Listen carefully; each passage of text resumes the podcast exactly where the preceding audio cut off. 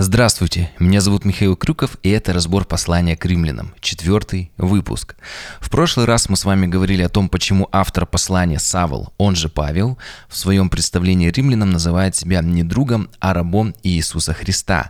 А сегодня поговорим об имени Господа и о том, что такое помазание – Начнем с того, что Иисус – это не русское имя, как некоторые в нашей стране думают. Это еврейское имя и произносится на языке оригинала как Иешуа. Но это только краткая форма имени, полное Иегушуа. И состоит это имя из двух корней – Иегова, имя Бога, и Шуа – спасение. То есть имя Иисус дословно можно перевести как «Господь спасает» или «Господь спасение». Или, если совсем просто, то Иисус значит Спаситель. Поэтому каждый раз, когда мы обращаемся в молитве к Богу и произносим Его имя Иисус, важно помнить, что мы провозглашаем, что именно в Боге наше спасение, что Иисус значит наш Спаситель. И тогда становятся более понятными многие тексты Писания. Например, Евангелие от Матфея, первая глава. А, когда к Иосифу, мужу Марию, э, Марии явился ангел Господень а, во сне и сказал, «Иосиф, сын Давидов, не бойся принять Марию, жену твою, ибо родившееся в ней есть от Духа Святого. Родит же сына, и наречешь ему имя Иисус, ибо он спасет людей своих от грехов их».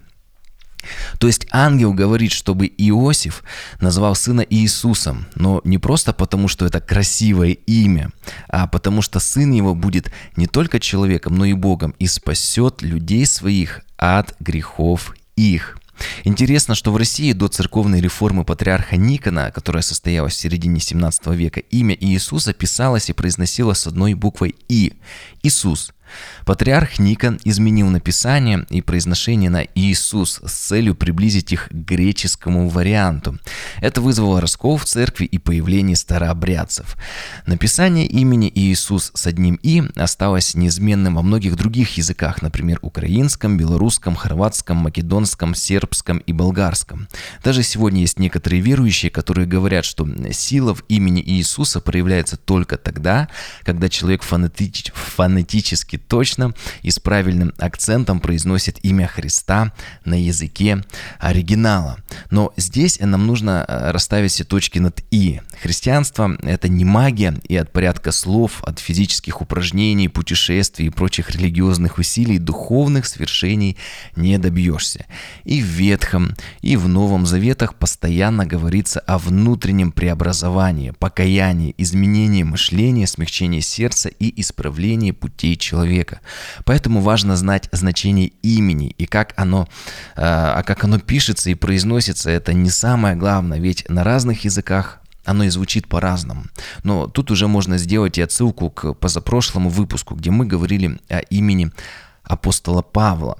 Э, теперь перейдем, как некоторые думают, к фамилии Иисуса Христос. Но это не фамилия. Христос – это греческое слово, которое переводится как помазанник. То есть получается Иисус или дословно Спаситель помазанник.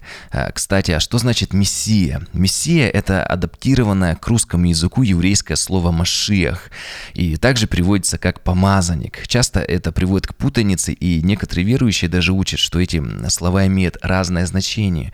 Но в прошлом выпуске мы говорили о том, что Ветхий Завет был написан на древнееврейском, а Новый Завет на древнегреческом. Поэтому слово «мессия» перевели на греческий при написании Нового Завета, и получилось «Христос». И когда мы читаем перевод Библии на русский язык, то можем встретить слово «Христос», «Мессия» и «помазанник». Это все одно и то же слово. Даже в Евангелии есть такой стих, это Евангелие от Иоанна, 4 глава. Женщина говорит Иисусу, зная, что придет Мессия, то есть Христос. Когда Он придет, то возвестит нам все. С именем и не фамилией в кавычках мы разобрались. Теперь поговорим о значении слова «помазанник». В Ветхом Завете помазывали, на, помазывали елеем на служение три категории людей – пророков, священников и царей на царство. Что означало помазание? Помазание означало, что на этих людях пребывает Дух Святой – это Божьи люди, причем Дух Святой на них пребывал непостоянно. И в псалмах, например, Давид молил, чтобы Бог не отнял своего Духа Святого. А, пребывание Духа Святого через помазание меняло людей. А, простой пример. Первое царство, 10 глава. Прочитаем. И взял Самуил пророк сосуд с елеем и вылил на голову первого царя Израиля Саула, то есть помазал на служение над царством, и поцеловал его, и сказал, вот Господь помазывает тебя в правителя наследия своего. И найдет на тебя Дух Господень, и ты будешь пророчествовать, и сделаешься иным человеком. Как скоро Сул обратился, чтобы идти от Самуила, Бог дал ему иное сердце, и сбылись все те знамения в тот же день. А еще раз, в Ветхом Завете а, помазывали на служение, и это помазание означало пребывание Духа Святого на человеке, который мог направлять, менять сердце и совершать Божью работу как внутри человека, так и действовать через него. Получается, что каждый помазанный на служение был помазанником, человеком, на котором пребывал Дух Святой – Иисус Христос в Новом Завете сказал, что Ветхий Завет свидетельствует о нем. А в другом месте написано, что Ветхий Завет, э, что в Ветхом Завете много образов грядущего. Отсюда и следует, что да, были священники, первосвященники, помазанные на служение, цари, помазанные на царство, но они все были несовершенными. И даже некоторых Бог отвергал, например, как первого царя Саула. Но когда пришел Иисус, то прочитаем послание евреям 7 главу, «А, «Ибо закон а, поставляет первосвященниками человеков, имеющих немощи, то есть несовершенных людей, а слово «клятвенное» после закона поставило сына навеки совершенного.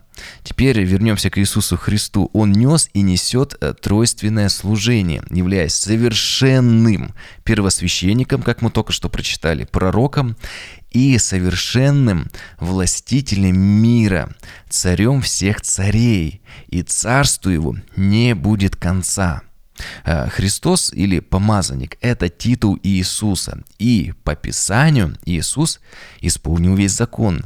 А по нему священник начинал служение через э, помазание в возрасте 30 лет. Когда Иисусу исполнилось 30 лет, он был призван на служение и помазан Небесным Отцом через сходящего с неба Духа Святого в образе, в образе голубя. Это происходило при водном крещении его старшим братом Иоанном Крестителем. Но это еще не все. Мы, как верующие, пребывая во Христе, имеем Его помазание. Ведь церковь – это тело Иисуса Христа по Писанию. И церковь переводится как собрание верующих. Церковь – это все мы. Прочитаем первое послание Иоанна, вторую главу. Помазание, которое вы получили от Иисуса Христа, в вас, в нас пребывает. А в Иоанна, Евангелие от Иоанна 15 главе написано «Прибудьте во мне, и я в вас». Как ветвь не может приносить плода сама собою, если не будет на лозе, так и вы, если не будете во мне.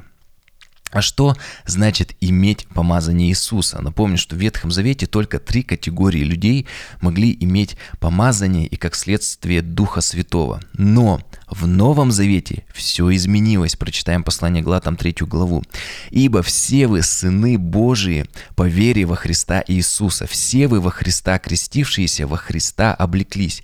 Нет уже иудея, ни язычника, нет раба, ни свободного, нет мужеского пола, ни женского, ибо все вы одно во Христе Иисуса. И вот в 4 главе далее написано, а как вы сыны, то Бог послал в сердца ваше духа, Сына Своего вопиющего Ава Отче.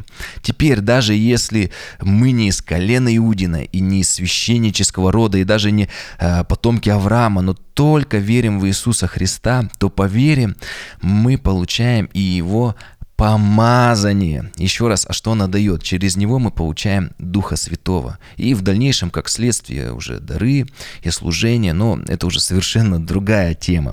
Главное, что с Духом Святым мы получаем и спасение.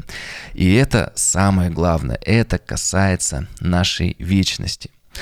А, как же можно получить помазание Иисуса Христа? И тут есть два важных момента. Первый – это наши вертикальные отношения а, каждого верующего с Богом через пребывание в Его записанном Слове в Библии и в пребывании в молитве. И второе момент – это наши горизонтальные отношения с другими верующими. То есть нам необходимо быть частью общины, иметь общение с верующими людьми, быть частью тела Христова частью церкви. И уже наглядный пример, если мы проведем визуально две этих линии, то получится крест. Я желаю всем нам, чтобы у каждого из нас были эти отношения, вертикальные с Богом и горизонтальные с верующими, с церковью. Э, сегодня у нас, верующих Нового Завета, есть удивительная привилегия жить во Христе, пребывать в Его помазании и через Него иметь присутствие Духа Святого в наших жизнях. Дай нам всем, дай нам всем Бог иное сердце и сил идти узким путем Христа. Благословений.